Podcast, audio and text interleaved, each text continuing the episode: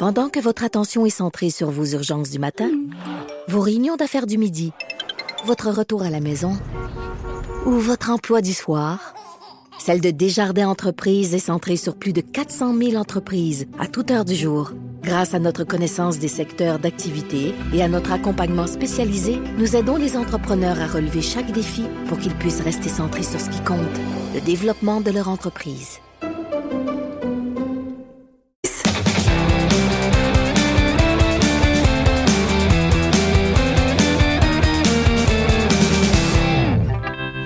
Hey, là, vous dites, ouais, mais 11h19, d'habitude, c'est Justin Trudeau qu'on écoute euh, en ce moment. Mais non, mais non, Justin Trudeau qui a décidé de se faire attendre. On nous dit que ce serait plus vers 11h30 euh, le point de presse. Mais écoute, on n'est pas mal pris, là, parce qu'ici, on a la meilleure première partie au Canada de Justin Trudeau et c'est Stéphane Plante avec sa chronique disque dur. Salut, Steph.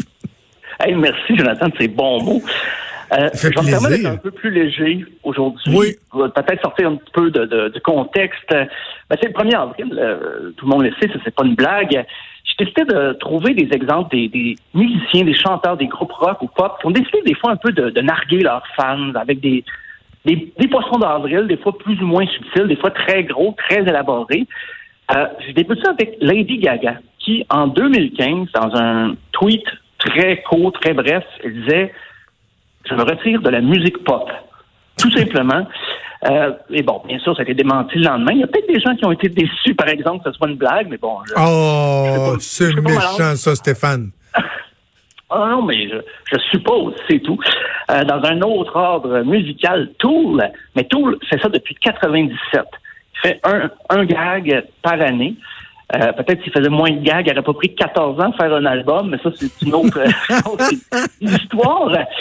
Euh, mais un des plus grands faits l'année dernière, euh, ils ont annoncé qu'il y avait une nouvelle chanson, et ça s'appelait Sounds of Night Crickets, mais qui n'était qu'un 37 minutes de chant de cricket. Ça, à quoi un fan, un fan sur Twitter avait répondu Ah, vous avez enfin décidé d'écrire des chansons plus courtes. Ça, c'est ça, un gag sur Twitter, c'est pas le mien. Euh, mais Twitter fait ça en 97, leur premier poisson d'avril. Le groupe avait fait croire qu'il avait été victime d'un accident en autobus. Et là, les gens s'étaient affolés. Donc, je pense que leurs gags maintenant sont un petit peu plus évidents plutôt qu'un gag comme ça qui, qui, qui aurait des répercussions.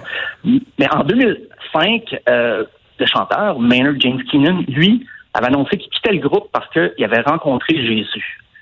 Et il y a des groupes chrétiens aux États-Unis qui avaient cru que c'était vrai et s'étaient réjouis de la nouvelle bien après le 1er avril et tout ça, mais finalement, c'était un gag. Euh, parmi les, poissons d'avril élaborés, David Bowie, en 98, a annoncé qu'il lançait un livre sur euh, un peintre expressionniste abstrait du nom de Nat Tate. Euh, puis là, il avait tout convié un gratin de journalistes, de pseudo-experts patentés dans un gros loft à Manhattan, un studio très clinquant. Euh, mais effectivement, il a fait écrire un livre complet par un auteur secret, William Boyd. Euh, ça y aurait pris deux ans de rédiger l'ouvrage. Et là, il parlait de, ce peintre qui avait été, euh, qui avait détruit l'entièreté de son œuvre avant de s'enlever la vie. Et c'était très documenté, entre guillemets. Et Bowie avait mis un journaliste dans le coup, un journaliste du quotidien britannique, The Independent, et il l'avait invité à venir interviewer les gens. Et lui, il se promenait, il disait aux gens, c'est quoi votre souvenir de Nat Tate? Et là, les gens disaient, ah, ben, j'avais vu une rétrospective dans le temps. C'est un peu gênant parce que c'était pas vrai. Mais non. Et oui. Il n'existait pas? Ils ont été une coupe à lui répondre ça. Il avait invité des gens du jet set euh, new-yorkais à l'époque. Euh, en 2009, euh, Nine Inch Nails annonce un album produit par Timbaland. On disait que c'était la grosse affaire. Ça s'appelait Strobe Light. Et puis on disait, ben, il y a un téléchargement direct, puis Trent Reznor ça prend un peu euh, pour euh, Kanye West sur la pochette. Et on dit, votre carte de crédit sera débitée de 18,98 plus des frais de livraison numérique de 10 Donc, on s'entend qu'il avait joué un peu euh, la game pour rire. Et il y avait des collaborateurs dans son coup pendable. Il y avait Bono de YouTube, Jay-Z et Chris Martin de Coldplay. On va écouter un extrait de la pièce Everybody's Doing It. C'est très drôle parce que pour la deuxième fois en deux jours, c'est Justin Trudeau à la place qu'on va ah, entendre ben voilà. qui commence. Écoute, il était supposé d'être là et quand finalement on nous avait dit demi, il est là et 23. Écoute, si jamais on a l'occasion de, de, terminer, je, je, souhaite qu'on le fasse tantôt. Sinon, on se reparle demain, mais on va s'ajuster en fonction euh, du point de presse du premier ministre. Merci Stéphane. Il ben, n'y a pas de problème. Bye.